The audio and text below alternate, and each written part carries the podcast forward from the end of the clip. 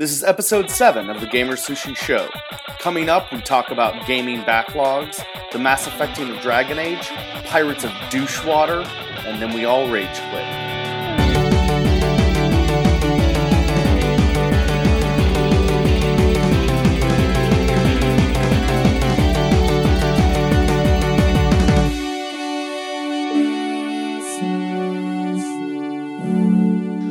Hi, welcome to the GamerSushi Podcast. I'm Eddie.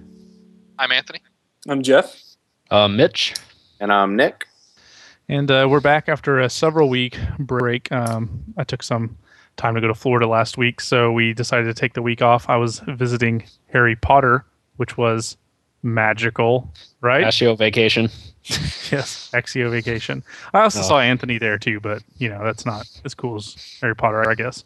That was more magical, I think. Oh, really? Well, Hmm. Well, you did talk about magical things like vampires from Buffy. and Nathan Vampires Fillion. And Nathan Fillion. And the spinach artichoke dip was divine. Mm-hmm. I, do love a good spinach artichoke, I gotta say.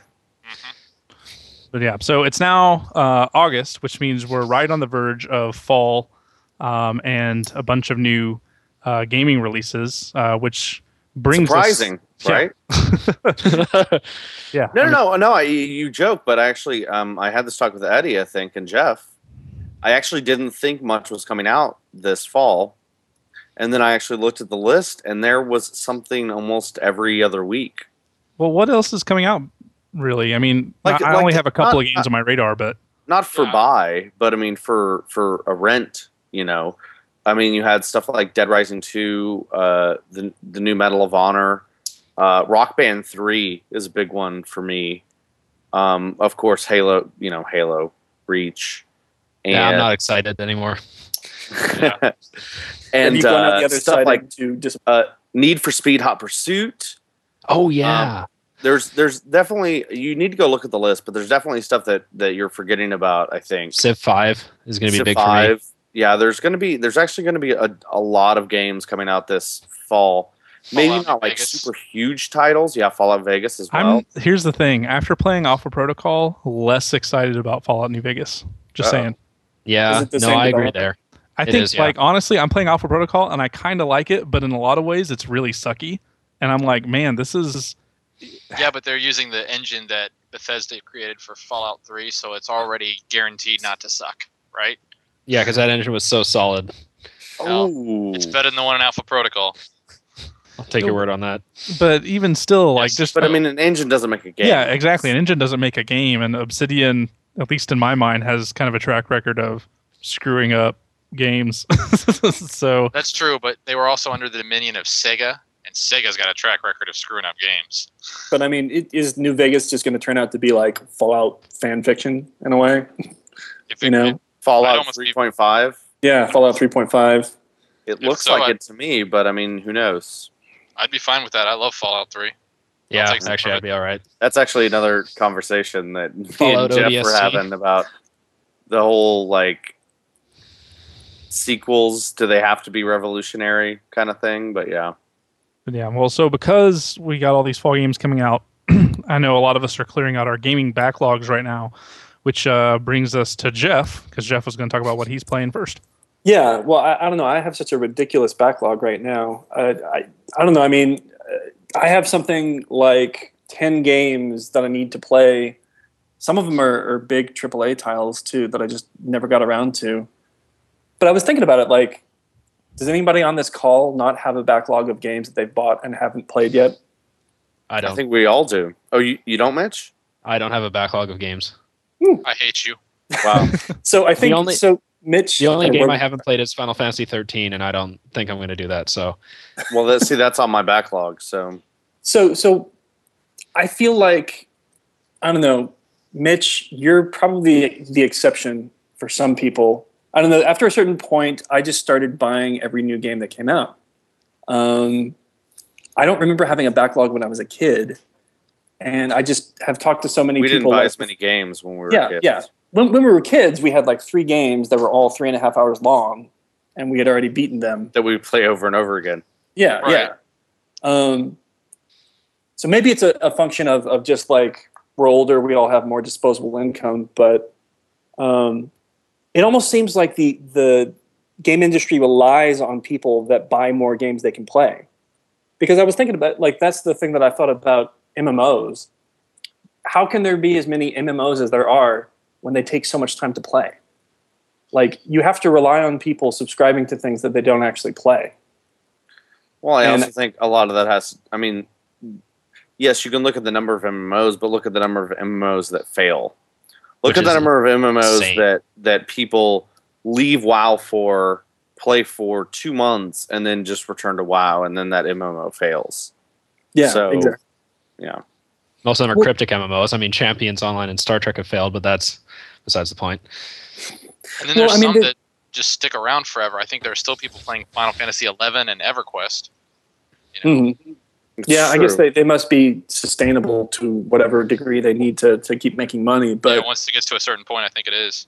Mhm. and in and in Asia, it's kind of a different deal. Like they like they play a lot of other stuff that we don't play here, and a lot of the things are supported by just that.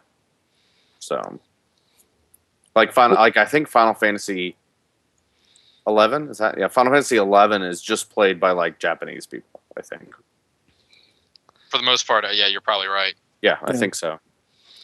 See, but I, I've like I've been making a point of playing games that I can beat in like ten hours or less because I want to clear out the short games.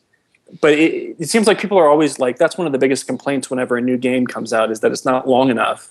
Like that was that was the one bad thing everybody has to say about Limbo is that oh it's fifteen dollars it's gorgeous it's a really cool play style but it's really short. That that's the one thing you read about it.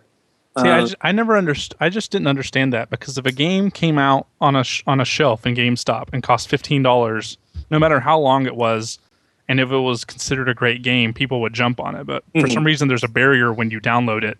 Yeah, there's That- just some sort of mental block, like, oh, Yeah. this is taking up hard drive space and it's not that big. I don't understand what it is. How is Yeah. it different from Portal, which was about the same length? Right. Well, but that's the thing. Like, so games can be great if they're five hours long. You can have fantastic, like, genre defining games that are that long, but everybody seems to want, like, just think about if every game was the length of a Fallout 3 or an Oblivion and they all came out at the same time. Like, people would be like, oh, yeah, this is awesome. Mass Effect 2 took, you know, 150 hours to play, but who would finish all those games? Yeah. You know? You would would- play Besi- four besides games me. a year, Yeah. except for Mitch. You would play four games. Yeah, yeah, but still, like if so, if if you bought every game and every game was 150 hours long, you wouldn't finish any of them. So I don't know. I mean, I think that's why even with the the length of games that we do have, like what Red Dead Redemption takes 30 hours or so, right? About 30, yeah. Mass Effect 2 takes about what 30 or 40, 20, 20. 30. twenty to thirty. yeah, about there. Yeah. So I have Red Dead, I have Mass Effect 2, I have Fallout 3, I have Final Fantasy 13. You know, these are all games that, that are in my backlog, and it's actually because they're so freaking long. Dude, you're going to be in trouble in like a month or two. Exactly. what, I, Yeah. what I was just talking about with these games coming out. Well, okay, so I'm not that excited about Halo Reach. I'm not really a, a Halo person. But everybody else in this podcast is going to be playing it, so you should probably So, you, get so you're saying I should give in to Well, peer pressure? Is what I'm you're not Three saying? out, Jeff. three out, three out of five. Anyways, I was gonna say. Oh, Anthony's not playing it? I'll, No. I'll try it, but I'm not going to rush out and buy it on day one. Yeah, You- I don't, I don't Listen, know. man, I'm telling you, we had some we had some amazing times playing Halo Three, Yeah. and I don't know if you guys want to miss out on that because it's really really fun to play with a big group of friends. And I It and, is. and I know that in, in like 2011, one of you guys will be picking it up and be like, "Hey, who wants to play Halo?" And we're going to be like, "Hey, we're playing Gears of War 6." So be like, oh, we, we traded that in. Yeah, but I mean, Yeah. from so okay, so Halo Reach, that's one thing. But I mean, a lot of the other games you listed off, Nick, those aren't ones that I'm even that interested in. I think, Um, and like I said, a lot of them are rents for me. Yeah, but it's just, yeah, I think there's a lot of stuff. There's a lot of stuff off radar that you might be interested. Uh, we didn't even mention. I mean, I know it's 2.5, but uh, Assassin's yeah, Creed Brother- Brotherhood. I'm interested in I that. want to play that because two Yeah. was amazing. I mean, Mitch, that was his game of the century. Yes. But yeah, no, I mean, I'm gonna, I'll pick up Brotherhood, and I, I might give Reach a chance. Although everybody told me that I needed to pick up Modern Warfare 2 because everybody would be playing it, and then uh, nobody wanted to play it because it was so broken. So uh, we, no, we played it. We played it for a while. eh, I, I, I was never around when you were playing it, even though I had it. So well, in that game, you also couldn't do party chat and like Yeah. ninety percent of the Yeah. playlist, so that Right, that also right. kind of killed it. I mean, yeah, Modern Warfare 2 is a weird example because yeah, like it was one of those things where the best mode to play you can only do with, with two players, Mhm. which was you know the co-op mode was way better than the multiplayer I thought. Yeah, I Um, mean, Nick and I played some some co-op. We did. It was Yeah. a blast. And then you couldn't do party chat, so it made getting into games like really irritating. Mhm. Um, so But we still have, happen to have a lot of fun on that, Eddie. I mean, I know Yeah. me, you, and Carrie would play a lot. Yeah.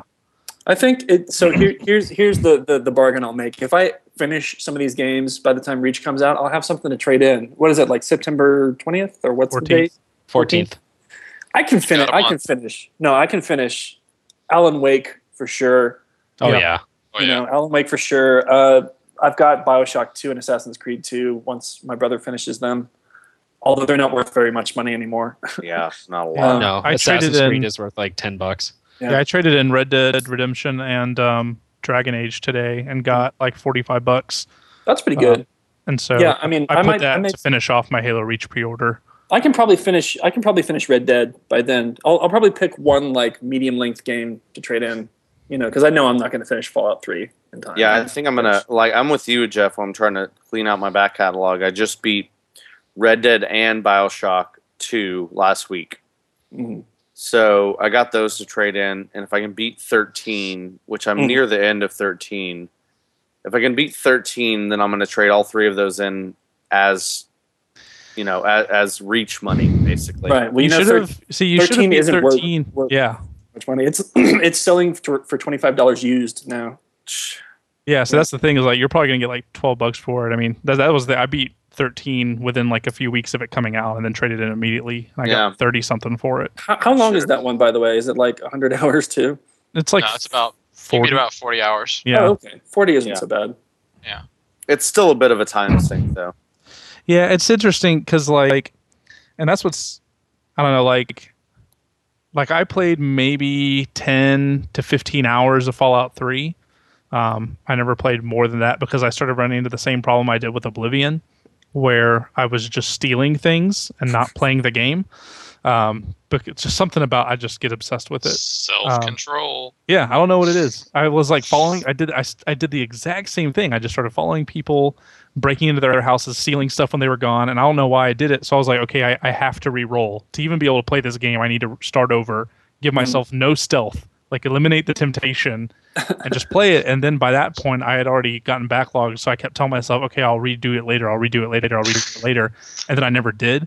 Mhm. So the reason I bring that up is because I feel like some at some point you got to cut some of the games out of the Yeah. backlog because you know what I mean. Like I don't, I don't know. Maybe it's just a personal thing, but I wouldn't want to be bogged down with some of the games when you know there are new ones coming out. Now this year you might be able to get away with it because there's not a lot of like must buys coming out, but Right. but by spring, you know, there's going to be Dragon Age two. There's going to be Gears of War three. I mean, there's going to be some, you know, I think a lot of the big games are kind of moving into the spring. Yeah. So Well, Gears of War three will be what like 10, 12 hours, won't it?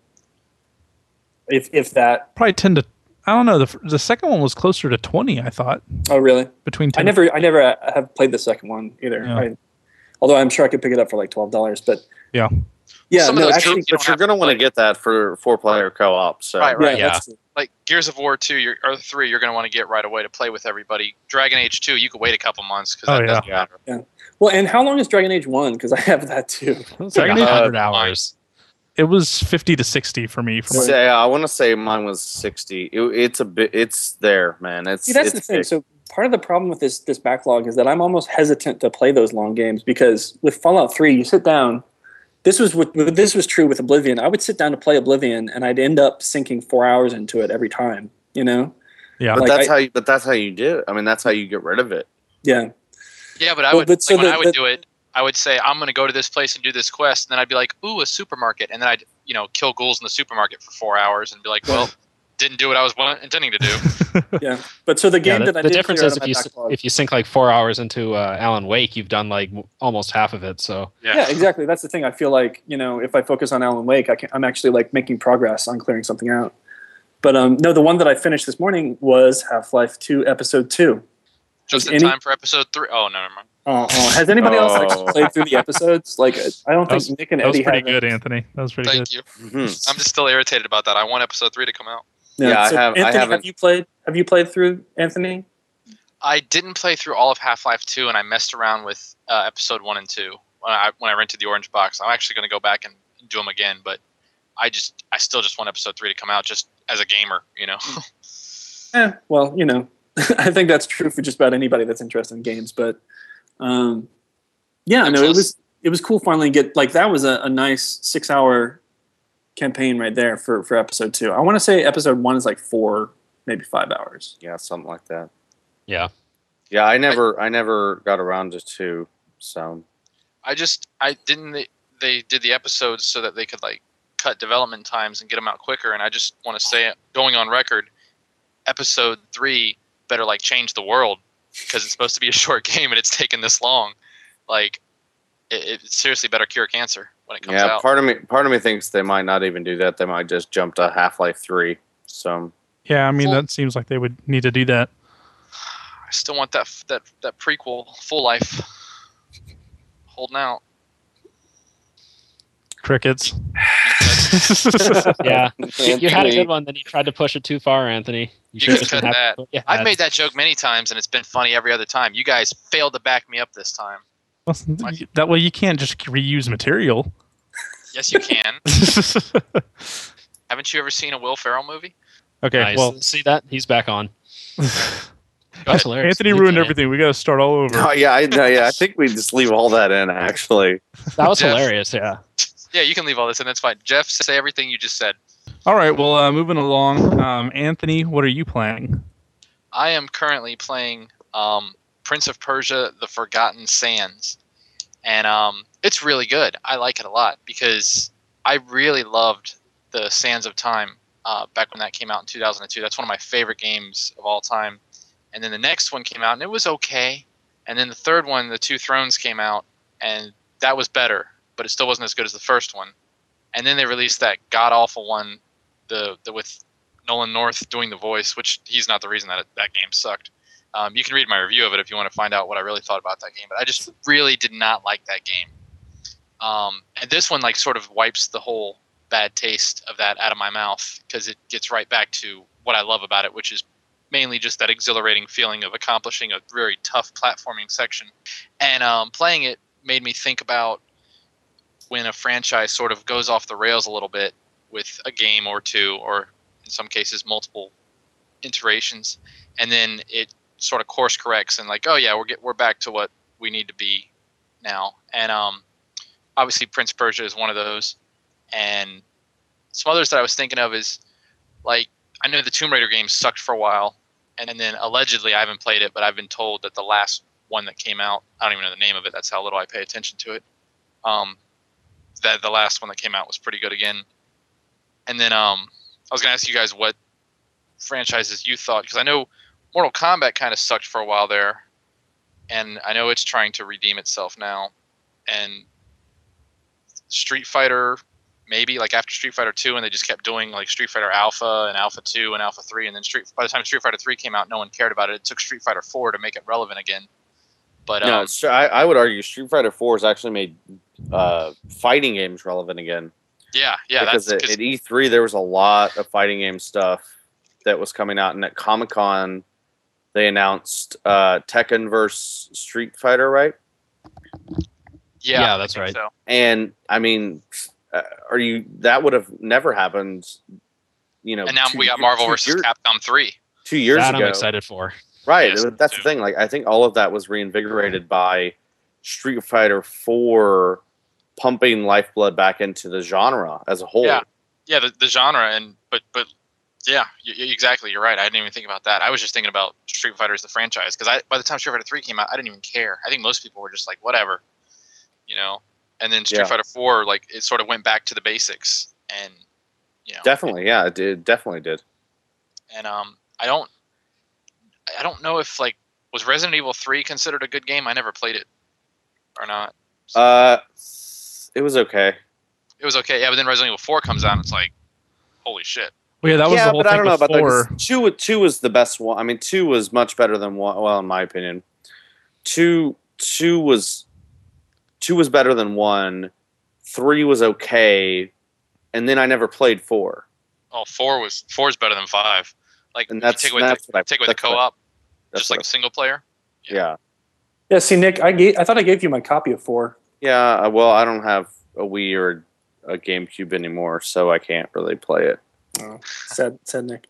Well, yeah, I mean, that part of what revamped the whole Resident Evil series was that they completely changed the play style in four. Like from being, I don't know if you Yeah. guys have played the original Resident Evil recently, but it Yes. is so ridiculously dated and almost un- unplayable at this point. Like I downloaded it on the You got it on Network. PSN? Yeah, I got it on PSN, and it's like playing. Mhm. It's more like playing a Space Quest or a King's Quest game than like what I think of as Resident Evil now. It's like a puzzle game where occasionally a monster co- pops out that you have to shoot, and the controls like when they when they describe the character as controlling like a tank, they Oh mean God. the original game. They don't mean like the current ones where you can actually like. You, it's just hard to describe how different it is from what I'm used to now with analog controls. I've noticed that about like the PS1 games I've downloaded on the PS3 is that all the PS1 controls I'm just like this doesn't make sense in my brain because the con- control scheme is like completely different relying on non-analog stuff. I know I when I was a kid I played like that and it was fine but for some reason it doesn't work anymore. But yeah, so Resident Evil 4 is a completely like reinvigorated, refreshing uh, version of that that game over the shoulder. Is that what you're saying? Like the new Prince of Persia is? Because it seemed like it's still that it, it's that updated graphic style kind of. No, no, like, um. No, that- I, I probably should have explained it a little better. Um, no, you're right. Resident Evil 4 is completely different from the other three previous Resident Evil games, um, which is why I love it. I hate the original three Resident Evil games because that, that tank Mm. controlling, I couldn't stand it. Um, Yeah. But I love I mean, I Resident- loved I loved two. I, I, I like I remember playing Resident Evil two on the PlayStation two, I think it was, and beating it. And that was one of the only PS2 games that I ever beat. But I think it's a two. Maybe it's a That was one. on PS1.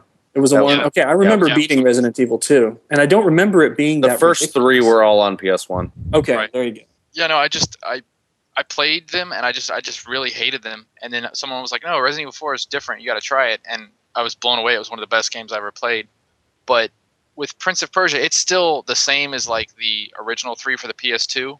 It's just different from the one that came out for the PS3 and the, the 360. Um, I think in 2008, because that one had this kind of weird, um, sort of super streamlined control scheme where you your guy would do a whole bunch of animations and moves, and you just occasionally had to tap a button, and it felt like I was doing a bunch of quick time events. And this one brings it back more to the where you're you're directly controlling your character a little bit more, and just the the whole style and feel and everything. It when you complete a platforming section, you feel like you really accomplished something, and um, you know, it's one of those games where you walk into a room and you're like, well, I think I'm gonna go to bed, and you're like, nope, no, I gotta see, I gotta get through this room first you know, and you just keep playing and playing, and then eventually you find yourself, you know, two or three hours later, like, you know, hating yourself. So So it's it's kind of getting back to its roots in a way then. exactly, it's it's the the last one went off in this direction that I didn't care for, and this one is getting back to its roots, and through that way, sort of correcting the franchise and getting it back on the right track.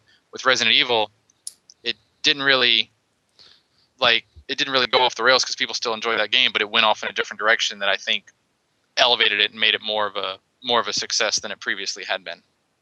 So Now, I see, mean, I, I- I can't guess the- think of any like I can't really think off the top of my head of any franchises that that course corrected like that. I mean, you mentioned Mortal Kombat; that was probably a good example because I know they're trying to with the new one, but then also, um, Well, think- when I- when they were talking, usually- at, usually sorry, when they were game- talking, I thought of one. Uh, Splinter Cell kind of did like a mini course correction because after the Right. second one, Pandora Tomorrow, it was kind of starting to wobble a bit. Because that one, like, you go from the first one to Pandora Tomorrow, and it's not as good. But then, like, Chaos Theory really got it back on track. And then after that, it just sort of uh, fell back off the rails again. Could you say that Metal Gear Solid Three was a correction for Metal Gear Solid Two? Well, that depends on whether you like two or not. I mean, Exactly. That, that's why I'm asking. I don't know. I didn't. I didn't really care for two. I mean, three is definitely the best one, but because it felt like a reaction to to what happened with two. You know what I mean? Like like well, you didn't we didn't give you enough snake. We're going to give you a lot more snake, but in a different time period, so it doesn't matter. we're going to give you so much snake. We're going to give you the original snake. Naked Exactly. Snake. Naked Snake. But yeah, what I was going to say um, earlier about because yeah, I I was going to talk about Splinter Cell.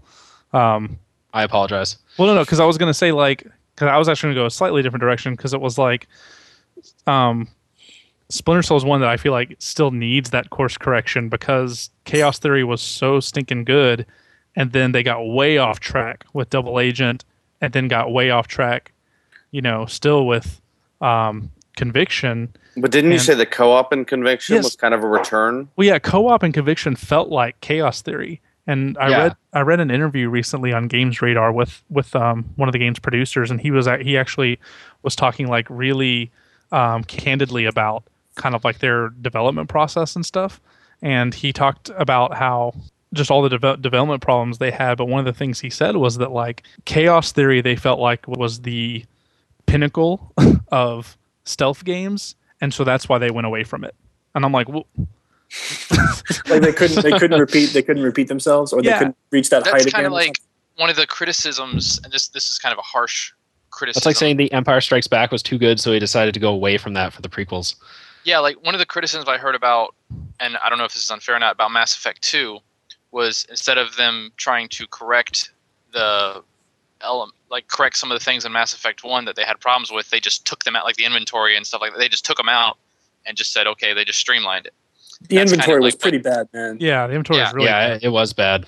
Yeah, and, and that's what I heard one reviewer say, and I don't know if that's fair or not. Yeah, But- I- But uh, it kind of sounds like that's what the developer's saying. Like, well, we know we couldn't improve on it, so we just did something different. Well, see, I I, think think, that's, but I think it's, a totally different, thing. ballpark. yeah, Yeah, I, I, I think that that was their their answer to the problem was that okay, well, this isn't working, so we're not going to do this anymore.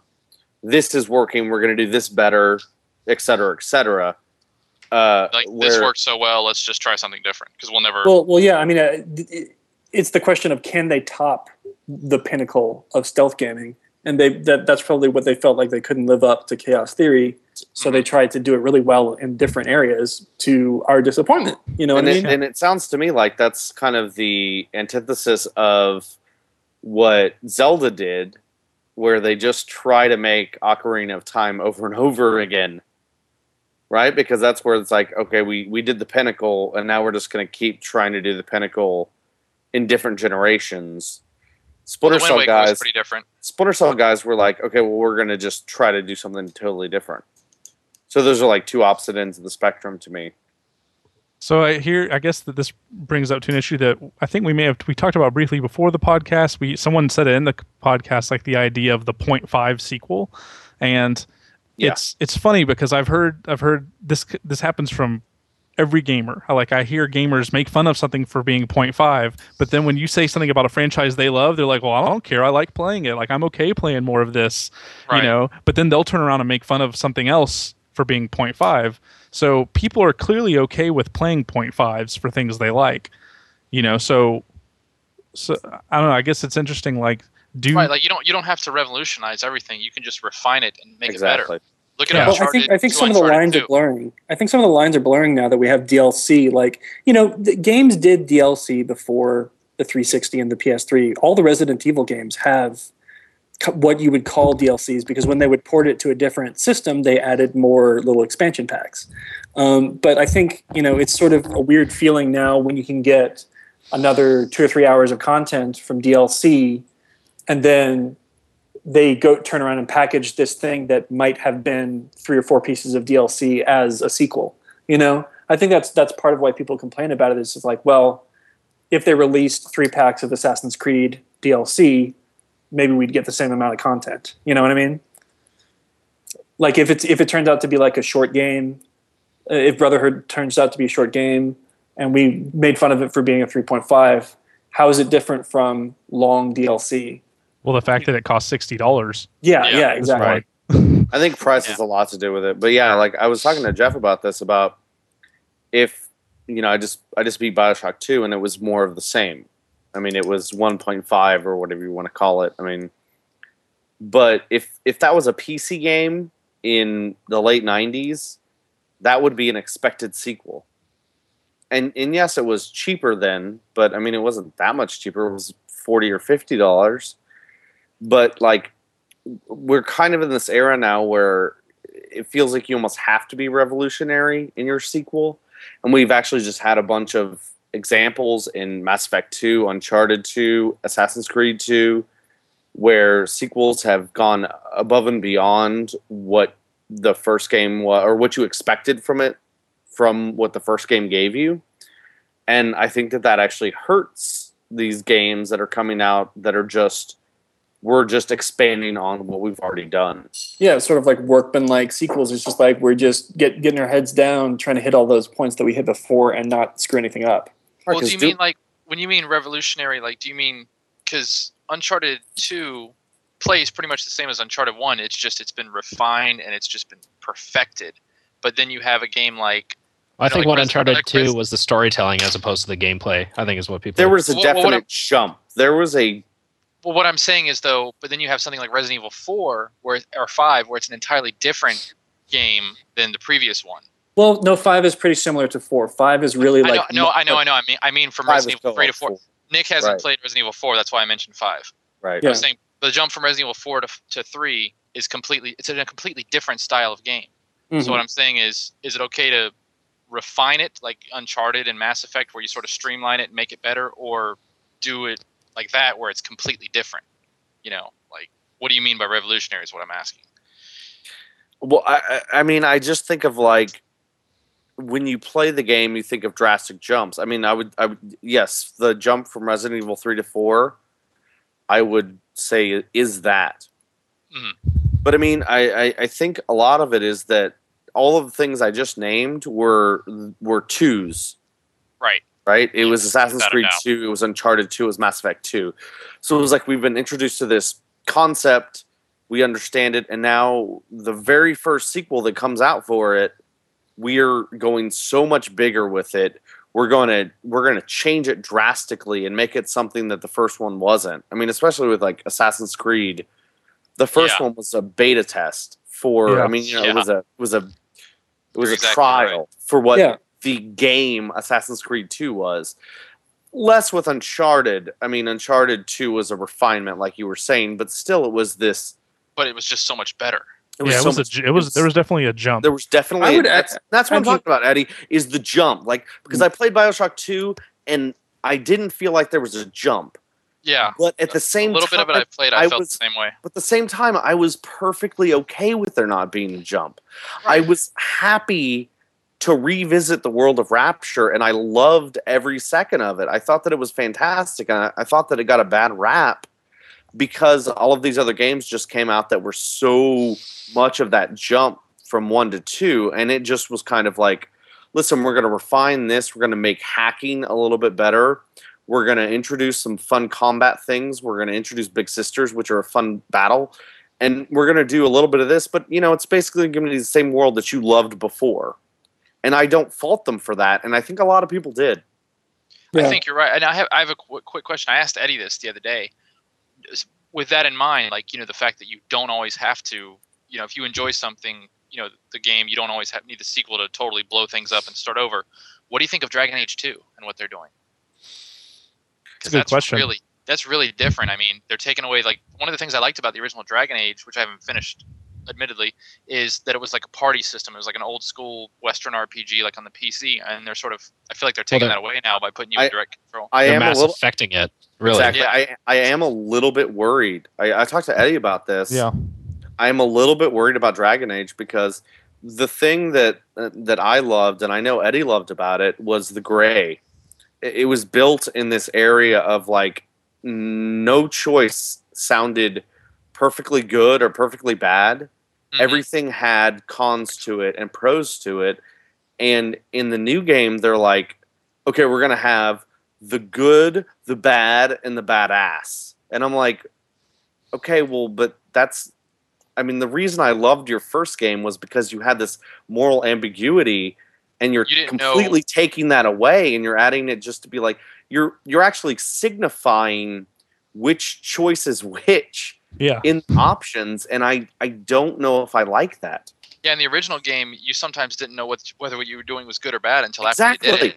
I loved that. Hmm. That yeah, that was fun. And you know, I made the joke. Well, not really a joke, but like the observation before that. You know, in previous um, Bioware games, like you know, KOTOR plays kind of like Jade Empire, which played kind of like Mass Effect. You know, and then they changed it with Mass Effect 2, and now it feels like they're like Mitch just said, they're Mass Effecting Dragon Age, and you know they're putting this different skin, obviously, because the art style is very very different. But it feels like they're putting like square peg in a round hole kind of thing, just trying to make. I, I don't know. Like I don't know if I like. So what Nick said about the moral choices that is kind of disappointing. But the thing about Dragon Age is that every time I pick it up and play it again, because it's been like a, a few months, I forget entirely how to play it because that the party system that you're describing is not a natural fit to what I'm used to. I mean that It's- that's it's, It's, really streamlined. yeah, it's really strange not controlling the characters directly all the time, and it's also really strange just not having a main character with a voice. That still bothers me. But Yeah, I didn't. they, I and they didn't need like to not that. That have. and Yeah, they I need to found not it really have eight hour eight hour dungeons. Right, Eddie, Eddie So- and I talked about this this weekend. Um, I, I think, I think they're fixing the wrong things. To Yeah. be perfectly Yeah, honest, that I think right. that they're fixing the thing that I loved about the game, and I'm worried that maybe they're not fixing the things I didn't love about the game. Were the fact that you only had one healer, um, and if you and you could not pick her up, Yeah. and you essentially break the game. I mean, you can teach Morrigan to be a healer, but it, it's not not- the same if you only have one caster. Well- and and another thing is what Eddie just said about the dungeons. I mean, Orzammar and and the uh, you mean the mage, Borzamar? Am I Orzammar, right? sorry, Orzammar. Uh. Stop. I just said that. Jeez, Eddie. and and the um and the in the the mage's temple which the mage's temple itself was a perfectly fine dungeon but then you go into this whole dream sequence which is another entire dungeon yeah, no, that's that's the that's where I am. That's Right, the last that- time I played. I'm what- I have, in the. I have a friend that quit in the dream dungeon. He was like, "Forget this." yeah they Because, need to yeah. fix that part not the thing i actually loved about it which was the gray moral ambiguity part of the game All right. Well, moving on to Mitch. Um, what are you playing, Mitch? Uh, for the last little bit, I've been checking out uh, StarCraft Two because uh, it's been uh, it's been it's What's taken that? them forever, and I've been like, yeah, exactly. It's taken them forever, and I've been looking forward to it, so I've been trying it out. Um, i thought pc split- gaming was dead mitch Not on the Mac. oh See, here's the thing: PC gaming is actually having a really good year. Right, that's the thing. That, that was the joke, is that people always say PC gaming's dead, and then StarCraft Two comes out, and it's like blows up the earth. Like I talked to a random girl at a bar the other day about StarCraft Two. Like she knew what it was, and she was not a gamer, That's hot. so she like because her friends were playing it. So it's definitely, definitely, definitely still relevant. well, PC going. gaming's dead, but Blizzard's doing okay. Oh, I there think, that's, I think that's what we can take away from that. But anyways, I've been splitting my time sort of between um, the campaign and doing comp stomps with a friend of mine because, unfortunately, like as StarCraft two, I am actually intimidated to try and get into the multiplayer on that because I just feel like there's just such a such a steep learning curve for that that if you don't really have a basic understanding of how StarCraft two works in a multiplayer setting, then you're just going to get like stomped in no time flat. Because to me starcraft 2 the way that multiplayer works is it's not so much about tactics as it is trying to bum rush the other guy as fast as you can. And when he tries to bum rush you you do the thing that counters his rush so i mean i've been i've been thinking about like uh games that ha- are sort of like that a lot of first person shooters kind of have that thing i feel with all the leveling and classes now because like they try to balance it out but games like call of duty or uh, Bad Company 2. I mean, the further you get into that, the more attachments you get. And so people who are coming into that fresh are going to be at a disadvantage. So I don't know. Do you guys have any examples of like games you've tried to get into where you've just been stonewalled by the player base or That's actually yeah. I mean, that's why I don't play multiplayer. Uh, I stuck my head into Uncharted 2 multiplayer, and I got owned like within seconds every time I would spawn. Well, because the people had been playing the beta for like six months or however long, and then yeah. by the time the game actually came out, it was it was you know full of people that were really good at it. I, I, the only multiplayer game that I played a decent amount was Bioshock Two, and I'm sure that's a ghost town now. But I mean, Well, see, I got in there right immediately when it started, and it was there wasn't that much of a learning curve. I guess. That's what that's what I was gonna say. Is that I think the thing about Bioshock Two is it's why I try to get if there's a multiplayer game I know I'm gonna want to play, I try to get it early because the the most fun time in multiplayer games is the first month or so that they're out because No one's figured out the exploits. No one's figured out the really thing, the things that you can do that really irritate people. You know, like the, All the secret hallways and shit. yeah. And yeah, that's like- why when we played Modern Warfare 2, that's when it was great. And we Yeah. got off when it stopped being great. Yeah, and so I I try to pick up multiplayer games I know I'm going to be interested in right when they come out because I feel like otherwise either yeah either it's a ghost town or if it's a popular game, it's it it like the point of entry is almost you know it's almost too steep um, to jump Yeah. into. Well, yeah, you was like- remember playing Warcraft 3, Eddie. I mean, we were on that really early, and Yeah. we had we had our build orders, and we had we knew what we were doing. Uh, like when we would do two v two and stuff like that. And then I remember we kind of stopped playing for a little bit, and you get back into it, and you you've lost It's like a different game. track. Yeah, you've lost it because there's so many trends and like what's big at this point and what people are doing. And if you leave that for like a few months, you're you're toast. You come back Yeah. and you it's a different game. Yeah, Blizzard's always like balancing and tweaking units. So like Yes. your build order that worked like two weeks ago, they come out with a patch, and then now suddenly Void Rays are nerfed and Marines kick your ass. So as as an example, I don't know what it, if that's what it's like, but it's just like, and like the StarCraft two community is just like voracious. Like they are probably the most hardcore multiplayer community I've ever I've Oh, ever yeah. met. I mean, but that's it. And that's like if you want to look at like what hardcore PC gamers are, it's StarCraft 2. Go go look at that. That's what that's your Um, example of of a hardcore PC gamer. I have no Okay. experience with uh, the. Well, I mean, I played a little bit of StarCraft Online, um, the original one, and I got my ass kicked a bunch of times. Yeah, by a Um, bunch ex- of Koreans. Yeah, Yep. Except the very first time I played, I didn't know like the little abbreviations. You know, people would be like NR meaning no rush, and I didn't know what that meant. So the very first time I played, I like did a Zergling rush, and I kicked this guy's ass in like 45 seconds. And he's like, "Dude, I said no rush," and I'm like, "No, you didn't." He's like, "I said NR," and I'm like, "Oh, my bad. Sorry, I didn't know." And so the next time I was good and I obeyed the laws, but that was the only time I ever won at StarCraft. See now that's called now that's called cheesing when you win by doing something the other person doesn't expect. Oh, So- I call it war. yeah, but that's the other thing that it just has its own freaking language, which is another reason why it's so hard to get into. Because like it's just people develop these codes around it. Yeah. Yeah, I don't know. you know, there, there was one game um, for the PS3, Warhawk. I don't know if anybody else tried that. Um, and I couldn't get into it because it's literally an online only game, and it's so intense and so everyone's so good at it that like it, you can't do anything with it at all. And I had to end up trading it back in right away because it was just way too hard to play, and there's Well, no way to remember when- practice offline. Well, I remember when um, Splinter Cell Pandora Tomorrow came out, um, and I wanted to play some of that, um, some of the multiplayer in that, and they had the um, the versus matches, which were like spies versus mercs or whatever.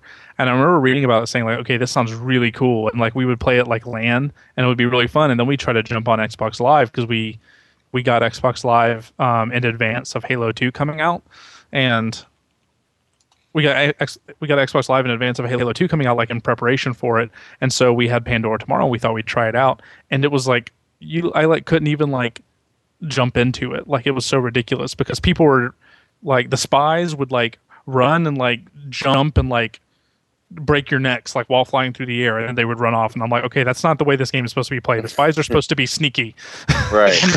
and people are playing it like Slayer or something. right. ruining and it for they told- Yeah, like they totally it just broke the game.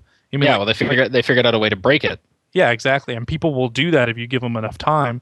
Which say what you will about about Bungie and Halo, but like Bungie actually, I feel like they do a pretty good job at, at maintaining. Like Halo Three is mostly the same game when you jump into it now that it probably was a year ago.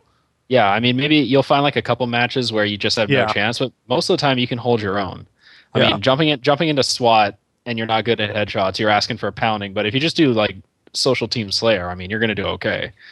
Yeah, and I think part of that has to do with the fact that they do their betas and they just and the betas get played by millions of people that that all figure out how to break the game in different ways, and so it it, it helps them, you know, proof it, you know, because Halo Three was, you know, didn't have too many like crazy things, but I remember Halo Two did had a t- it had a ton of exploits.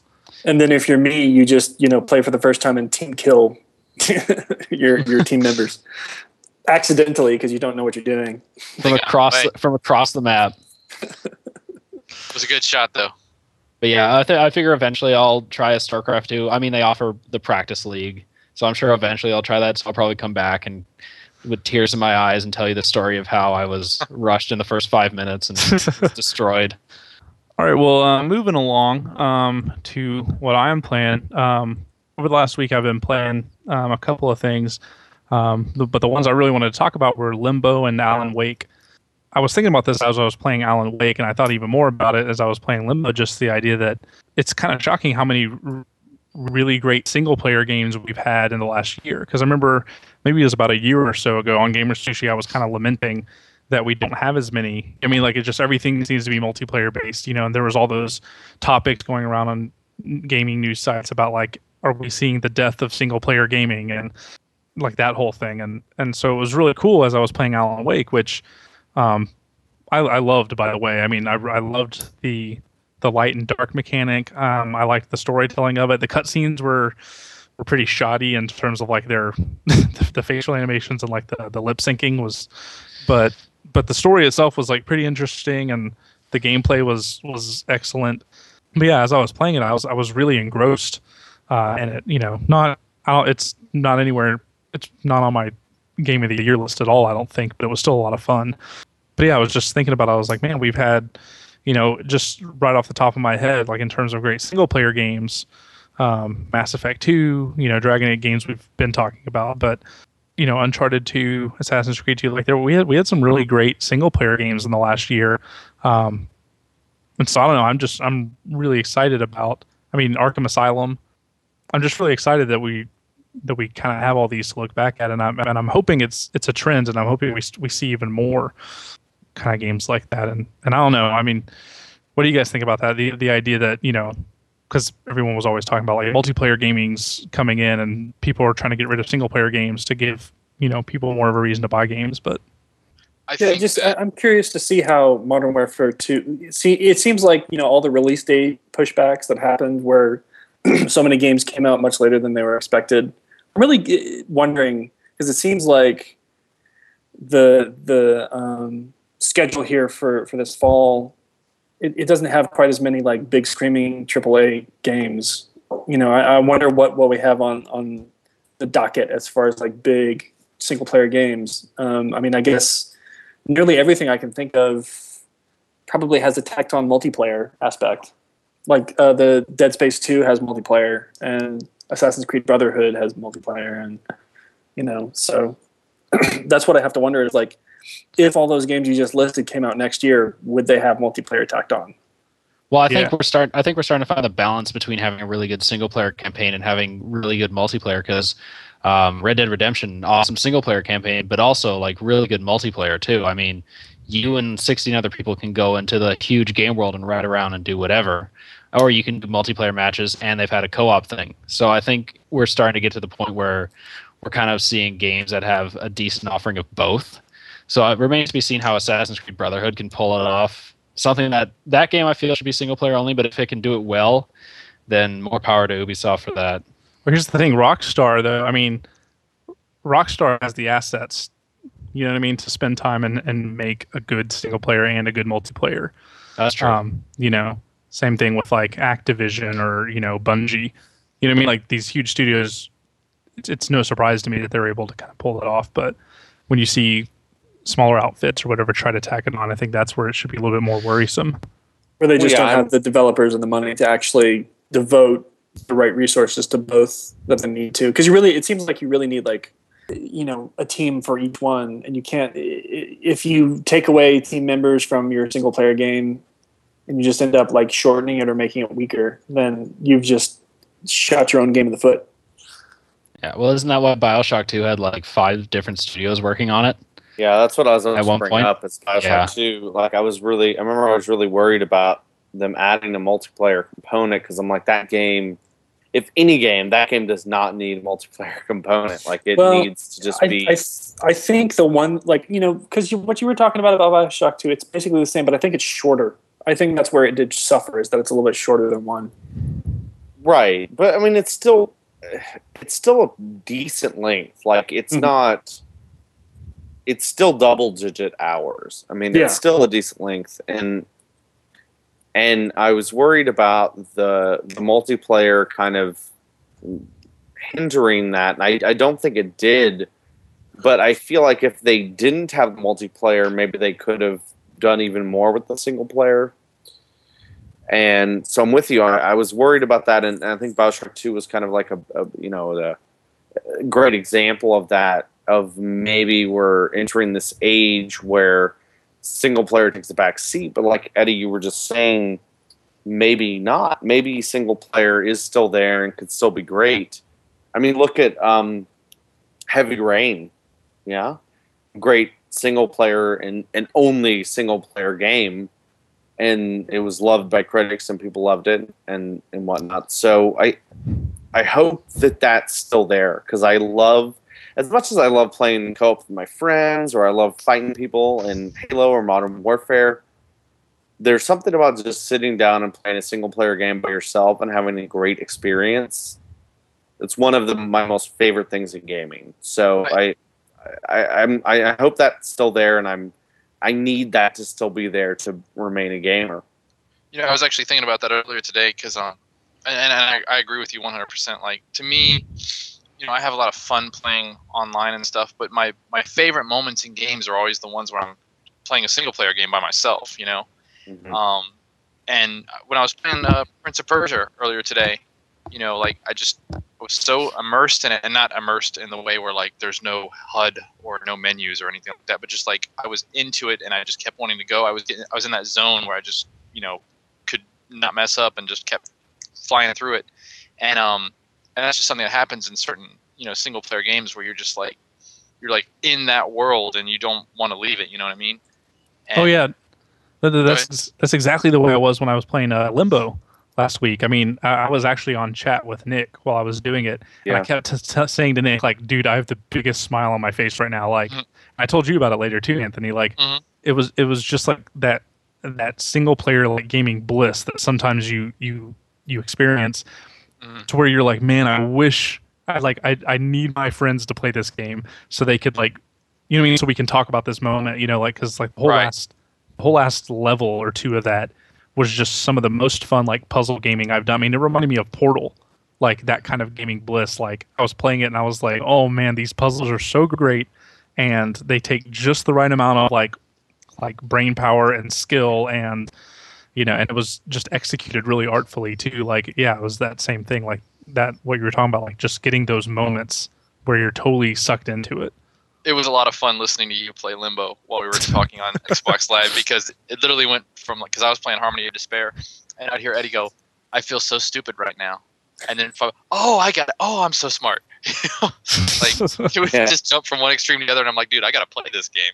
I think I've actually sold it like that. Com- that description you just gave of it has actually sold me on buying it because I was kind of on the fence. Like I played the demo, and it's a cool style, but I wasn't sure if I was willing to spend the full month because it seems like not that much happens in the demo. You know, you play what like two or three little puzzles, and I think. yeah it, the the first few missions it's just it's a lot of walking. It's more about the, the style and the atmosphere really than it Mhm. is about the puzzles. And then as the game goes on they just start throwing puzzles at you like left and right. Like you finish a puzzle and you're it butts right up against another puzzle. Okay, Yeah. And like See, right like after that. that, I've been dab- I've been dabbling in it a bit too, and the demo ends in such a bad spot because like right after that is is like when the, ga- puzzles the- really kick up Hmm. yeah, and the game just takes off because I don't want to say too much, but the spider starts actively going after you, and that just Nice. sort of ramps it up because you're having to do the puzzles at the same time as being chased by this thing that you Yeah. know is trying to kill you. So just yeah. adds, like, See, okay, that, that is the the one thing. Like maybe it's just hamstrung by a bad demo. That it, that has definitely happened before. Like Yeah, you. RE5, the, Yeah. Yeah. the official GamerSushi game. Can't have a podcast without RE5. Yeah, I mean that that demo That was demo not was a so good demo. And in the game, in the context of the game, it's like, oh yeah, okay, makes sense, and I love it. And then I'm gonna go on with the rest of the game, and Yeah, maybe, maybe it was be- just a case where they should have previewed some of the later levels, but maybe they felt like story wise or something that, I think that, in that an it, earlier level, that the demo was so hard that I, and maybe it was because I forgot how to play a Resident Evil type game like no, that. I'm, I'm just I'm talking about Limbo. oh. Limbo. Never mind. I'm talking. talking about, I'm sorry. I want to talk about Resident Evil more. The RE5 demo actually jumps around. It's actually it's not. yeah, it's two levels. Yeah. Yeah, it, it's it's a later level, but yeah, no, I think Limbo they, they made the mistake of thinking that they should start at the start of the game. When At the same um, time, I don't know what el- where else they could have jumped in on it though. Like Yeah, when I think do about I. it, you know. Yeah, because Uh, you have to set up the game mechanics and everything. Yeah, and and really like r- part of immersing you in the game is the way they start it because it's very slow. It's you you feel like you're all alone, you know, and you're kind of doing this thing, and then slowly they start you start to see like hints of of another like- of a world of like a whole place that you're in, and you, they have to slow they they unravel it really really well. Like the game is really like artfully done, not just like in, in its design, but also in um, or not, not in just its look, but also in um, The pace. yeah, the pace of it. Yeah, Yeah, and like- the way like the world you do a slowly demo? builds itself. Like there's no text, there's barely any music, but it still manages to convey Yeah. all these sorts of uh, emotions and images to you, and you can just sort of start putting it together yourself with like very little impetus from the game. So it, it does that really well. Yeah, my top. I mean, my top three games of the year right now are Mass Effect Two, Red Dead Redemption, and Limbo. Yeah, I think I'm with you on that one. Easily. Yeah, I mean, granted, there aren't there haven't been like a lot of great games that have come out, you know, total, but still, I mean, like that's without question, like my top three. You know, Yeah, I don't know if I'd say there've been a lot of great games, but there's been a lot of good games. yeah, I mean, I think that look, go, go to every year prior to this in the past what ten years, and go to August and see what has been released by August. Madden. Oh, sorry. Yeah. I thought you were asking. Yeah. But yeah, go go look, and and I'm gonna guarantee you this might be the best till August we've ever had. well, yeah, because Modern Warfare 2 created Second Christmas for us, It's yeah, true. it's true. It's true. Yeah. Which I hope, like I said, that they've discovered. Although now I've always wished this, but like I said, I mean, like I can't take this year-round gaming thing. I know, I've always I've always wished for it, and this year I've been just like out of breath trying to catch up. this up. would have been good. They should have figured this out when I was in high school and college, but not now. yeah. Yeah, in co- in college mainly. Well, kind of jumping because I was talking about it a minute ago, just about like uh, art style and stuff. I wanted to jump into community topics, um, and one of the cooler kind of discussion topics that I thought we had um, was something that Mitch posted about uh, photorealistic graphics, and you actually used the the example of Limbo um, in that post, right? Um, yeah, yeah, I did. I just thought that like um just Limbo's art style was really really cool and that's one of the things that sold me on it in the demo is because it looks like so much it looks so different from anything else I've seen really. I mean, I can't really think of anything that sort of compares to Limbo visually. So I mean like sometimes we have these games where it's like they try and get it close to realistic as possible like Heavy Rain. I mean, Heavy Rain is a great looking game but at the same time it's like what if that had been done with like a different art style would it have been more appreciated so i mean Yeah, Heavy Rain at times entered into the whole Uncanny Valley. Uncanny Valley. Well, Yeah, I like- think when you do those photorealistic graphics, it also makes the things that are, um, it makes the things that aren't done as well like look even worse because the environments and stuff would range in heavy rain from like great to like ugly. yeah. Yeah. You know? Well, and yeah, and then Alan Wake, you know, when you're walking around just fine, everything looks great, and then all the cutscenes is just awful. It's, it's actually funny that you bring up alan wake because there's parts in alan wake where the darkness start chasing you and the the visuals get very like wind blown and like the the darkness starts creeping in on you and it sort of remi- limbo sort of reminded me of that in a way i don't know if you felt the same eddie sort Yeah, playing yeah. them closely yeah because like some parts definitely seem to be similar to me so i don't know i just wanted to mention that since you brought up alan wake real quick You know what I have to mention is even more than faces, the biggest problem that games have is hands. People It's have true. these giant hands with the they look like Lego hands with the fingers all stuck together. And Yes. it's just, it totally takes me out of Well, games. yeah, I think even more than that is more than the the way the hands look is the is they're not nimble. They don't like when Yeah. when a, a video game character takes a drink. hmm It's so like mechanical. It's yeah, it's Or like when they I know what kiss. Yeah, or when they kiss, it's so rigid and like in uh, like a, a puppet. You know, like it doesn't feel fluid and graceful like you know hand movements are. Which is funny. Um, Red Dead Redemption actually, I thought had some Yeah, incredible animations. I totally agree with you. Mhm. Um, Yeah, yeah, like when you're playing poker and stuff like that. Even then, it all looks pretty good.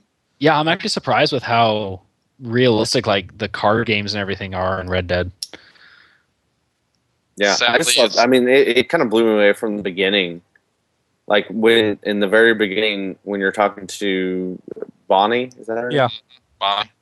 and she like the way she moves and talks and stuff i was like this is fantastic like it looks like a real person emoting and and moving around and walking and riding a horse it was fantastic yeah. You It's know, interesting. speaking- Sorry, can you go, Anthony. Oh, this is just real little tiny tangent. Uh, speaking of riding a horse in Red Dead Redemption, I picture you know when you're riding along to somebody and you're you know the conversations going on between the two characters. Mhm, mhm. I picture the voice actor in the voice recording booth having to shout, pretending like he's riding a horse because he's always shouting when he's talking when they're riding, yeah and it always just kind of makes me laugh.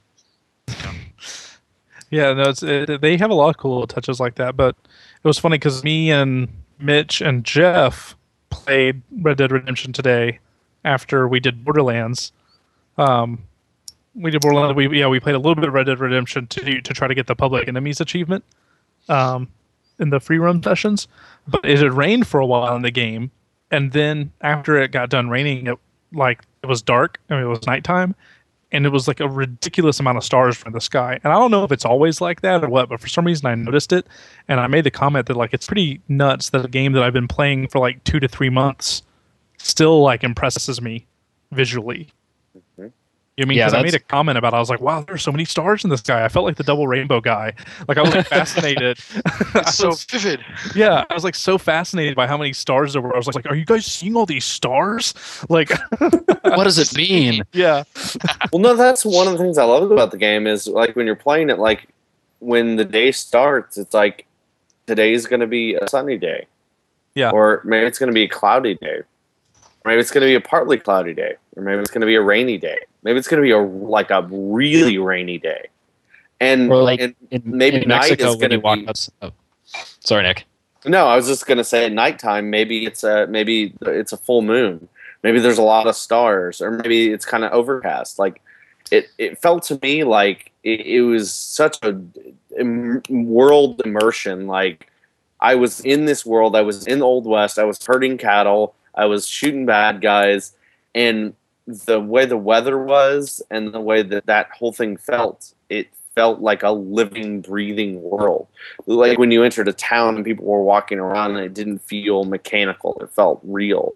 And i think yeah red dead killed it knocked it out of the park in that department. So would you say the graphics in Red Dead, kind of getting back to the photorealism, like photorealistic graphic, would you say that they were stylized or photorealistic?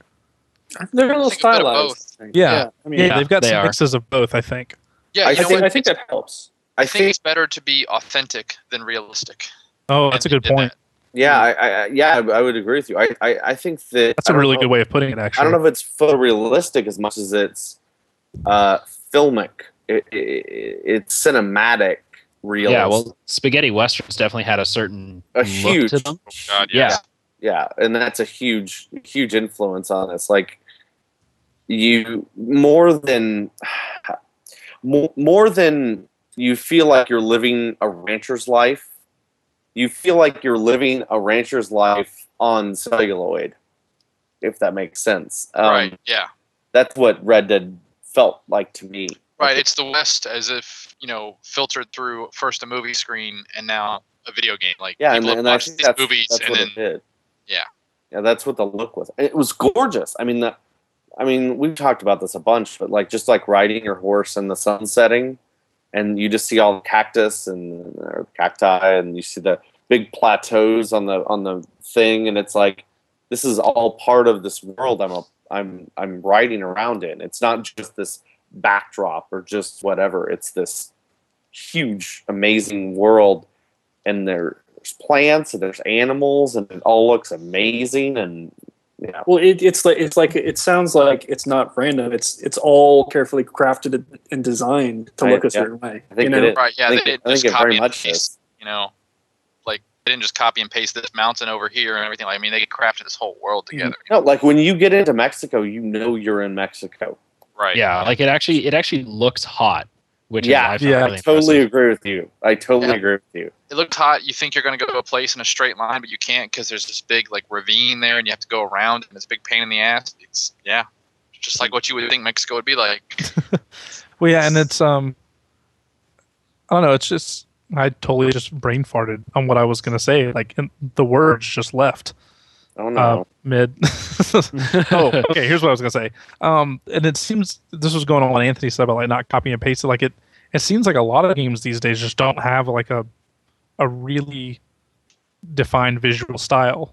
I mean, like there's not, like even like as as good of a game as as much as I loved Assassin's Creed 2, to me that's a game that I I think about and I'm like it didn't really have in my mind much of like a visual style. I mean, it had its interface and stuff, which was pretty um, stylized, but but in terms of like the way the visuals were, like it, Borderlands is a very stylized visual.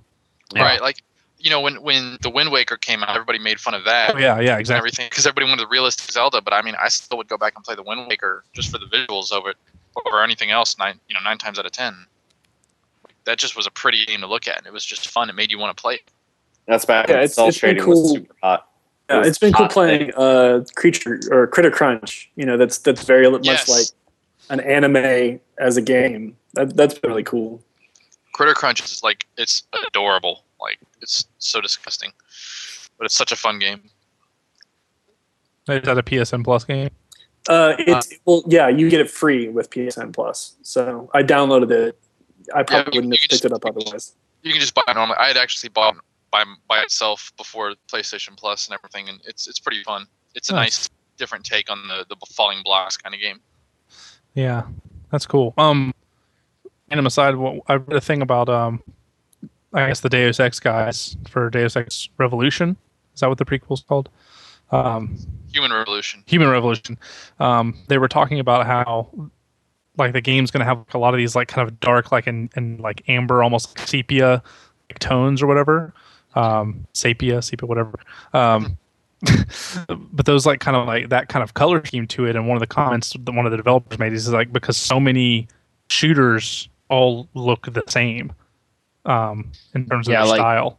Have you seen that picture that's going around the internet? It takes like three shooters, I think like Killzone, Modern Warfare, and one more, and it puts them behind the gun, and they all have the same looking gun. They all have the same blood splatter coming into the side of the screen, and they they're, they're like visually indistinguishable. So it's good that uh, Human Revolution is trying to do that to differentiate itself, because there, there's definitely getting there's definitely a convergence point with shooters. I'm starting to feel like.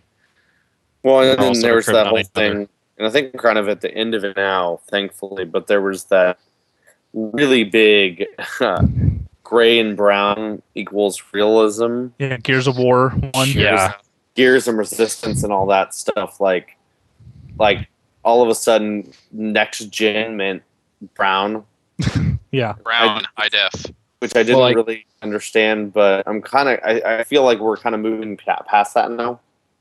Bad Company 2. I mean, that's not the most realistic looking game, but it's very it's very bright and colorful. It's bright and vivid. Yeah, exactly. And it's it's lush. It's lush.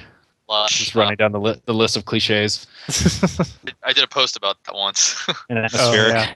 I remember that, like uh, terms you never want to hear.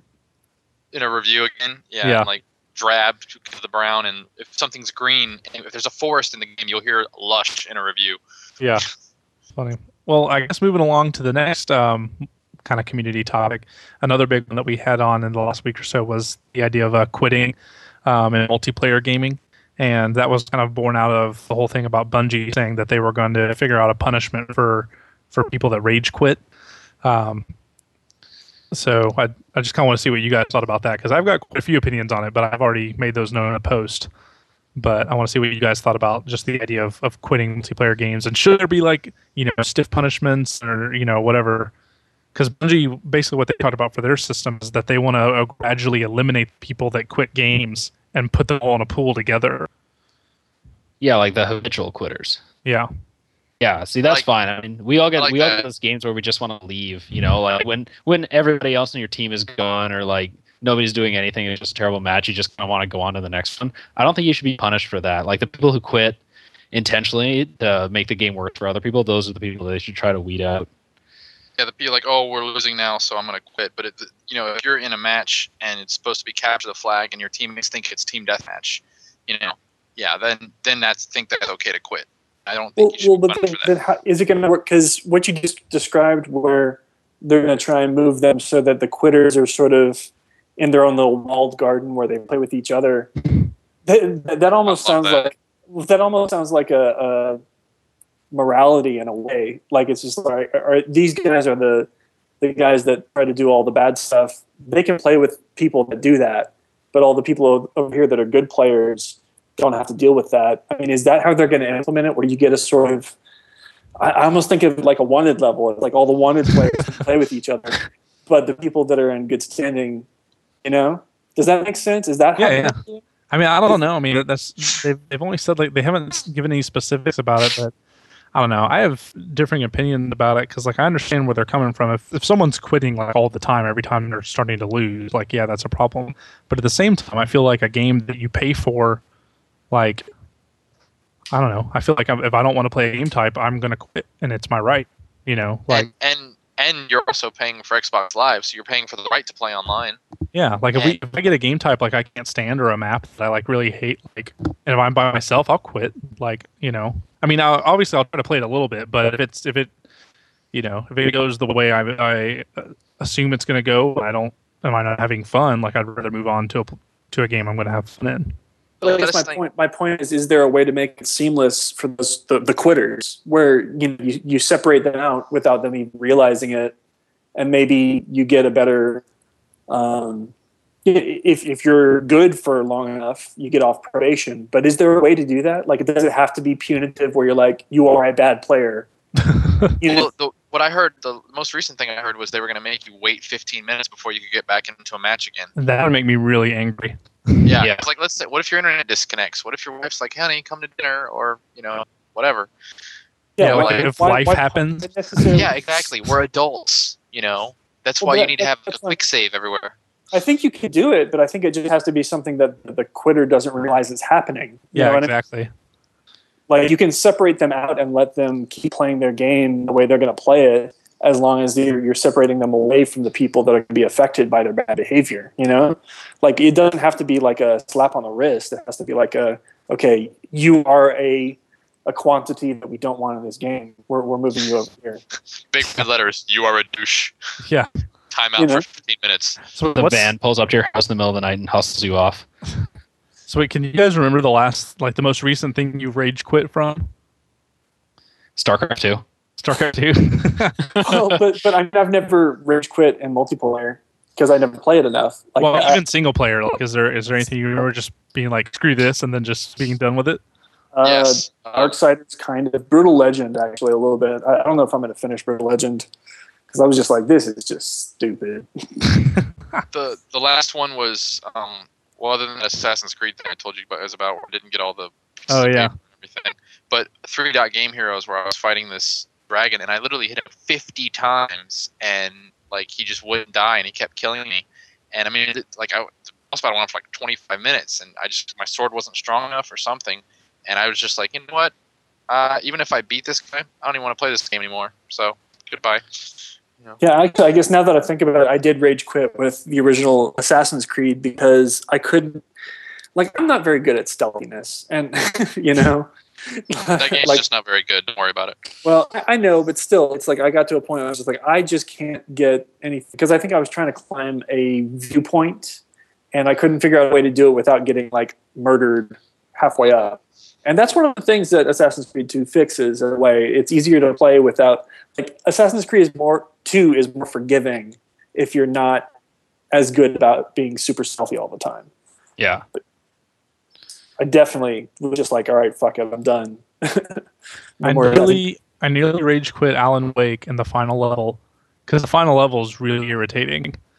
Um, because like the, the whole game's pretty good, but but yeah, the final level it's like I can understand like because you know they try to have one of those big classic end runs that like is like really epic and they throw a lot of crap at you to like make you like you're like holy crap it's the last level you know they but they did that to you for like an hour, and when you've got the intensity cranked up to eleven for that long, it's not an intense anymore.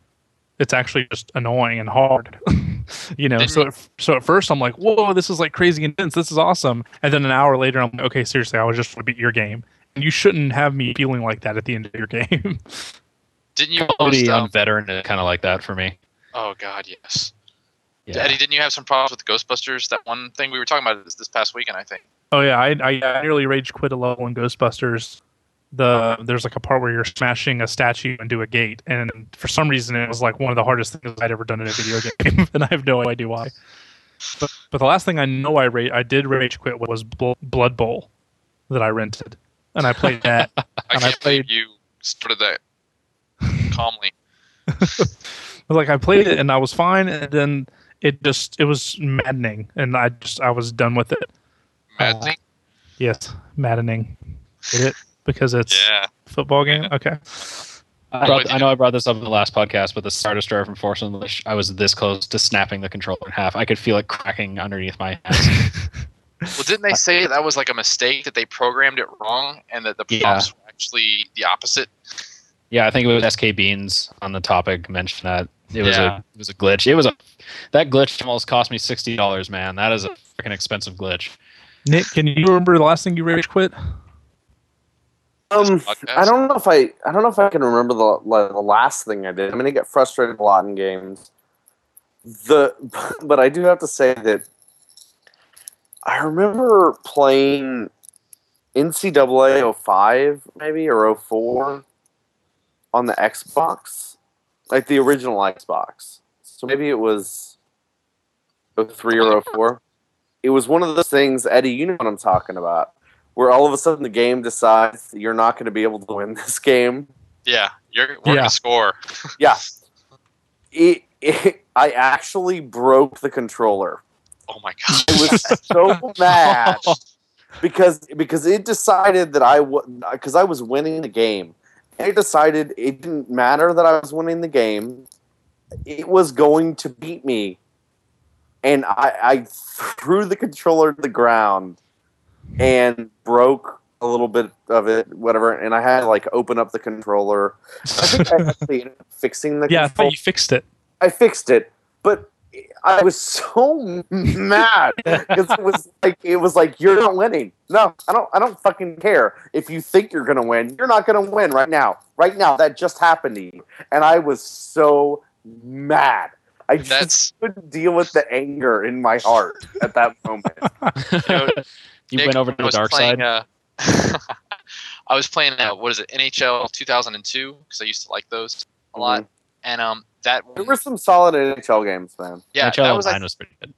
was I may have to go back and try those. I haven't played them in a long time. I, But I think NHL it's 02 01 or 02 I played that was really good.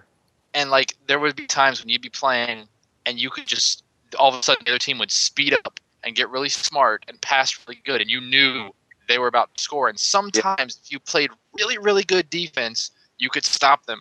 And if you stopped them and you were able to score a goal before they did like it reset and it went back to them being retards.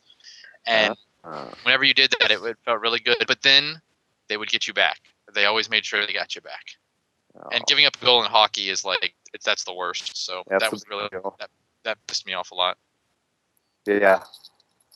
I mean, there's been other times I've been frustrated before. Was it against a certain team? Because I remember in NCAA, I think 05, whenever I was Florida State, I could kill anybody. But when I played Maryland, kicked my ass every time. I have no. clue. I think it was one of the things where uh, because I know Eddie did a similar thing to me where I I loved doing the like dynasty mode hmm and I was playing. What I loved to do would would be take a really bad team and try to build them up rather than take like an established team. You know, like a like a Florida or a Tennessee Yeah. or a US. I do it with like USF or something. Yeah, I, I would play with like U of H Mhm. or Rice or I did one with Rice one time. yeah, or my my alma mater, North Texas. I would take bad teams and then I would be like, all right, I'm gonna try to make these teams good. And what I always loved about that is that is that I could play with them and do well, and you know finish like five in in in the rankings, and that was a successful season to me. And then I could go and recruit and be like, "Hey, listen, we did badass and whatever." And I mean, it got to the point to where I had only named players because all the numbered players that were the Went players away, yeah. yeah, went away, and and that was always really cool to me. But yeah, I, I, I think I was playing one of the dynasty modes, and I was I think I was undefeated, and and I was playing really well, and then the game decided that I wasn't going to win that game. The football gods decreed. they decreed, it, and I got so freaking mad. Uh, Lord, Lord Favre Yeah. looked down from with his uh, his Crocs and said, "You know what? No." yeah, Um, moving along to uh, news topics, we're kind of running out of time, so we're really only going to hit one. This one I thought was the most interesting. Um, there was there was news that the creators of how do you pronounce this uh, Machinarium Machinarium. Machinarium. Um, it was like a it was like a PC adventure game. Um, kind of like looks point. gorgeous. Yeah, like a I, point. bu- I like- bought it actually. oh yeah. Did Yeah. what do you think of it? It's it's pretty cool. Um, it's actually interesting. It's it's a Flash game. It's it's Yeah. made entirely in Flash. But yeah, it's um you know it's an old style adventure game that with uh, no dialogue, no text or anything. You just you know click around and stuff, and you'll get little icons. But yeah, it was really cool, and the music is gorgeous, and it's gorgeous to look at. But I bought it uh, when Steam for Mac came out. I bought the indie pack, so I got that and uh, Galcon and Osmosis and as or was it like two or three other things. Yeah, like it, and it's it's kind of like got a steampunk feel to it. Like Um, I'm I was really interested in it when it came out, but I just I lost track of it. But they they've estimated that only five to fifteen percent of the people that played Machinarium actually paid for it, which is insane. Um, so what what the creators are doing now, they're actually offering pirate amnesty to everyone that pirated the game and saying, hey, we're going to lower the price from twenty dollars down to five dollars to anyone who'd like to pay for it, hoping to persuade some of the pirates to pay for it. Um, and they're also And, throwing and in a it ends on the 12th. So if, Yeah. if you're listening to this podcast, the 12th, if you want to buy it, buy it before then.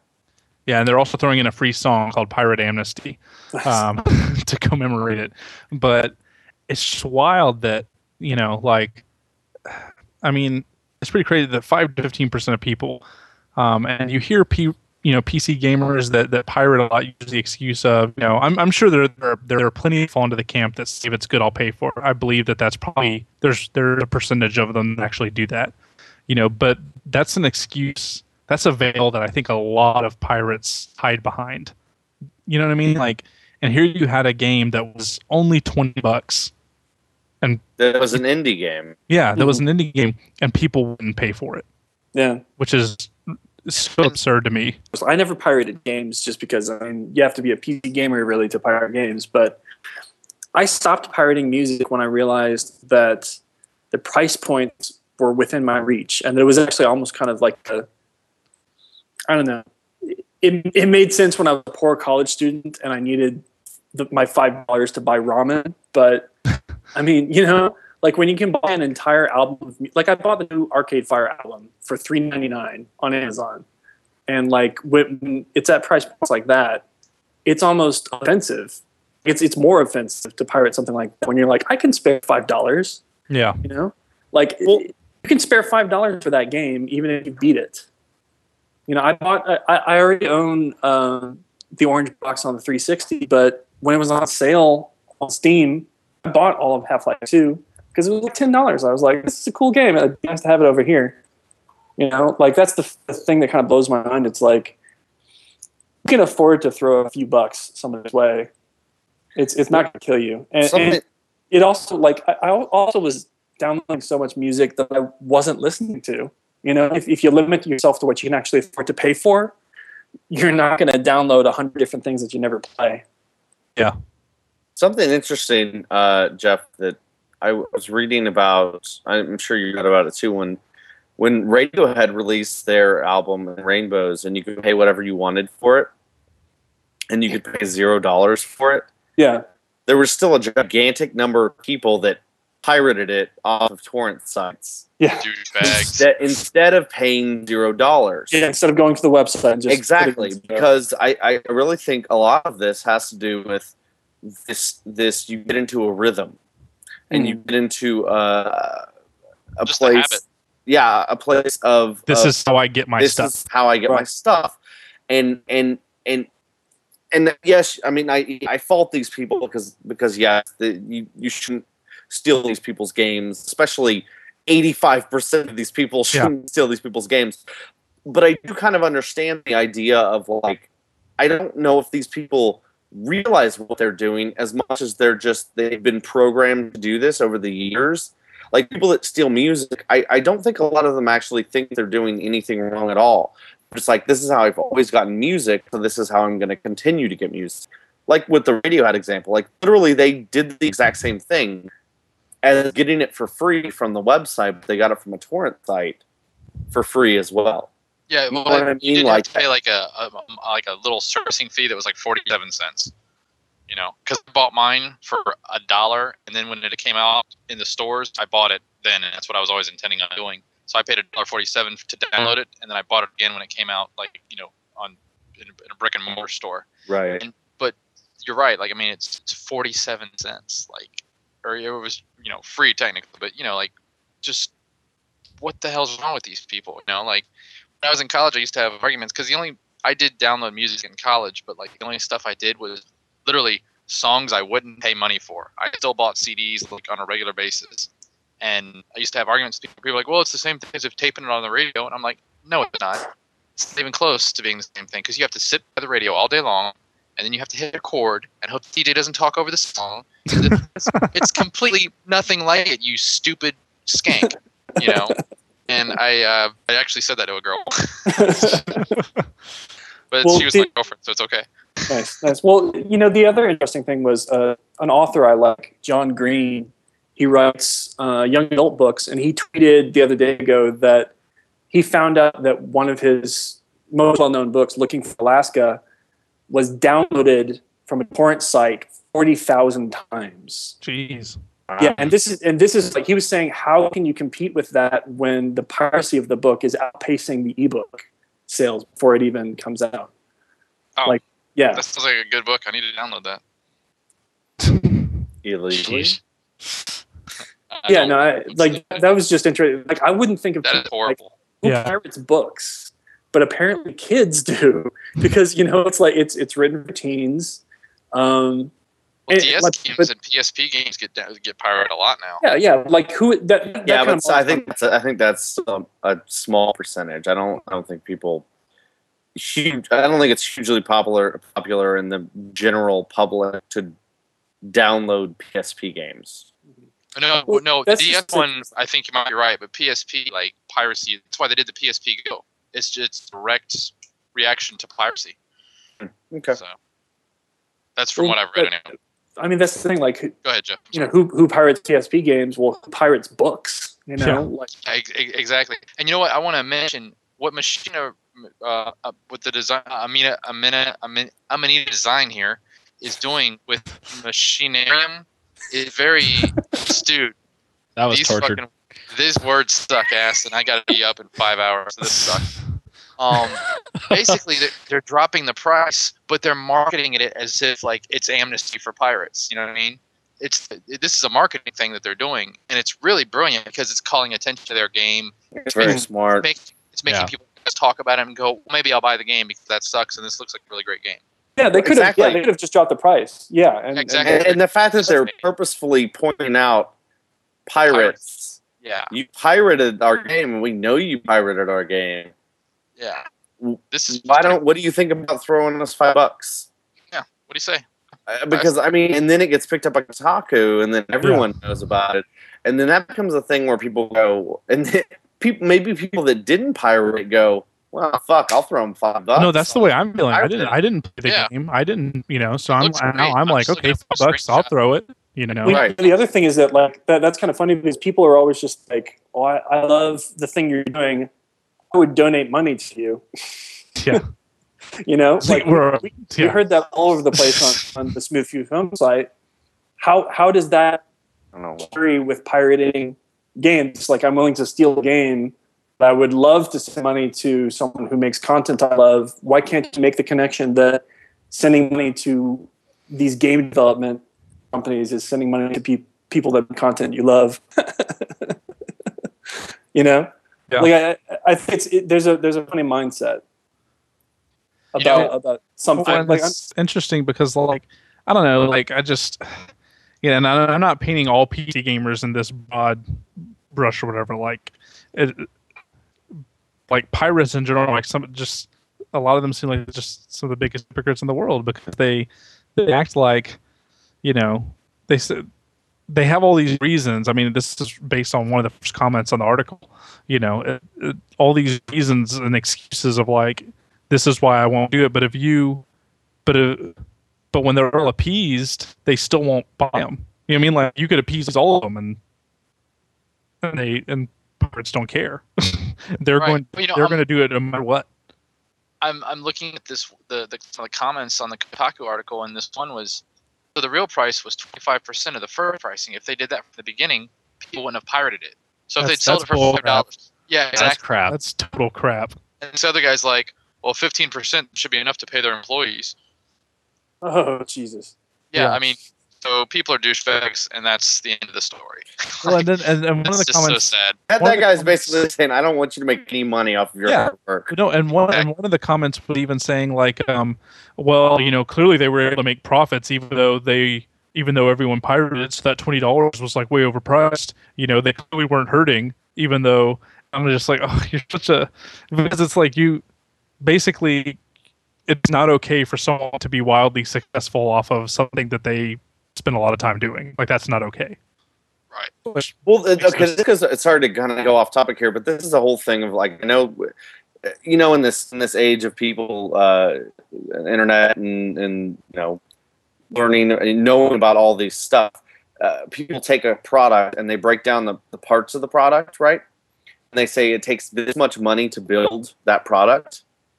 So they're like, okay, this this a laptop costs four hundred dollars to build.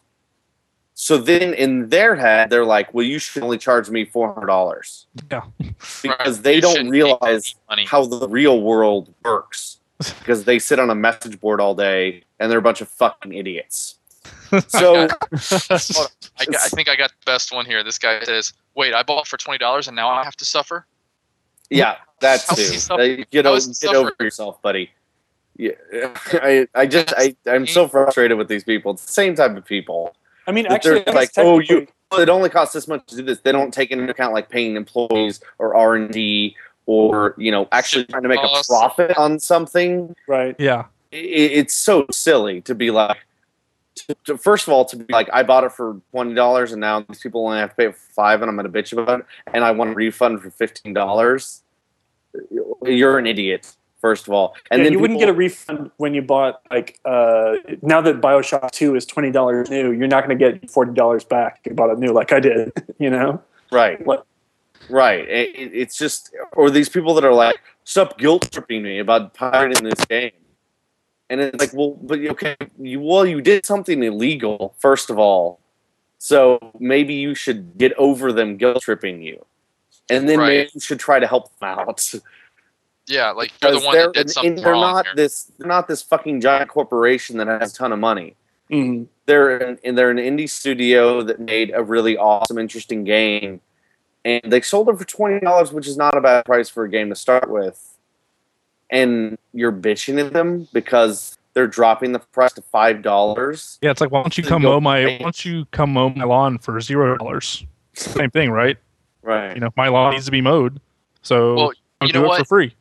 Pirates, like you said, they say "Oh, if I like it, I'll buy it. Apparently, this is a real shitty game because 85% of the people didn't buy it. Yeah.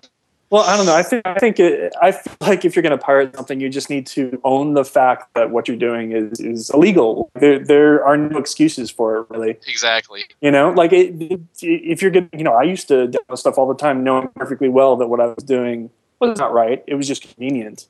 So you know, it, it- coming up with convoluted excuses that Convenience, explain. convenience is a huge deal. Yeah, I mean, convenience is a huge deal, and I think part of the reason that it made it that made me clue in to why it was silly for me to use convenience as my only excuse is that there are so many convenient options that are legal. Yeah, You know, exactly. like the and, and convenience that's that. of that that's the thing when, when when it becomes a point like the what why is iTunes successful is Mhm. because it, it, there's a point where it became as easy to download legally as it was to download illegally. Mhm. So yeah, but like this guy here, that's like the real price was twenty five percent. So the guy is basically saying, well, you're charging five dollars now. Well, uh, you should have always charged five dollars because then you wouldn't have piracy. That, Exactly. That's, that's just a, that's, That's- just a bullcrap excuse Yeah, well, that's from a that, probably written by a pirate. thinking. Yeah. right. That, Well, it's- that it's kinda- sounds like, kinda that sounds like someone the- who's an idiot to me. That sounds like somebody who doesn't understand anything at all. Like they priced it at twenty dollars because they because that's what they needed to price it at. Mhm. And Well, then, it kind of makes me think stuff- of the, the, the publishing market because I, I, I read a lot about this when there was a, a big kerfuffle about book pricing. You know, hardback books start out at twenty five dollars for a reason. The the hardbacks pay for the paperbacks, pay Yes, for exactly. everything online. You know, you, you have to have that initial run of more expensive books to pay for the cheaper books, and it's true. Well, it's Like, also good for um, for thing. small for small bookstores to have, Mhm. you know, and so because I mean you're referring to the to the all the crazy stuff at Amazon Right, the, that, where that has, Amazon uh, like, Macmillan. de- yeah, Amazon delisted everything Macmillan published from the, the Kindle store for uh, about a month. I think it was, maybe it was two or three weeks, because Macmillan wanted to set higher prices for ebooks. and Amazon everyone everyone sided with Amazon, like, oh, Amazon, you know, way to stick to them. Everyone should get new books for nine ninety nine or whatever. But but and all Macmillan said is they wanted to do fourteen ninety nine for a little bit. Right. They wanted to be able to offset the price of the. They wanted to say, okay, when the ebook launches, we don't eat the lunch of hardback books. Yeah, We want to make it so that the ebook is a little bit more expensive, so that it doesn't completely ruin our market for, for these expensive hardback books that actually pay for the rest of the run. Well, and they and they had to consider their, their partners with all these small bookstores that need hardback sales Mhm. too. And why would someone do that when they go get it for nine ninety nine on Mhm. Amazon? And so they're they're also considering small independent bookstores. Right. You know, so th- they're coming at it from like I totally understood their position, and everyone was like, "Oh, you know, way to stick it to Amazon, demanding." You know what I mean? But really, Amazon's screwing a lot of people. Mhm. We just stick to the man, giant company. Yeah. Yeah, exactly. Well, a, a- a lot of stand up like, for the little guy. we could probably have an entire podcast on on misconceptions about the publishing industry. I just it drives me crazy whenever people are just like, "Oh yeah, you know, self-publishing is the wave of the future because anybody can publish." I'm just no. I am anti ebook. I am Well, it a- has, I mean, as guys that you know, Nick. I know you don't like to talk about Elite World, but as Mm. but, but as guys that, that spent a couple of years making something that you we couldn't sell, you know, I think it hits kind of close to home too. Like I feel for people when someone just takes their stuff for free. Mhm. you know what I mean? Because that's that's what happened to us, and offering we were offering it for free. You know what I mean? But I imagine it causes a lot of grief. Wow. Thanks for that. I have no idea what you're talking about, man. No, neither do I. I'm not making a veiled reference to anything. And now Nick has informed us in the chat that he is rage quitting this podcast. so, Again? so yeah, um, I guess that is it for this time. We didn't get to cover a few other topics I really wanted to talk about. Microsoft hitching everything to Kinect, which is what it seems like is happening, which really bugs me. I think that'll still be in the news next I time. think I'm Oh, gonna. yeah. I think I'm gonna become a PC gamer. I think I'm done with it. I'm They've had a good year, man. Bad Company Hey, 2, Mass PC Effect gaming. 2.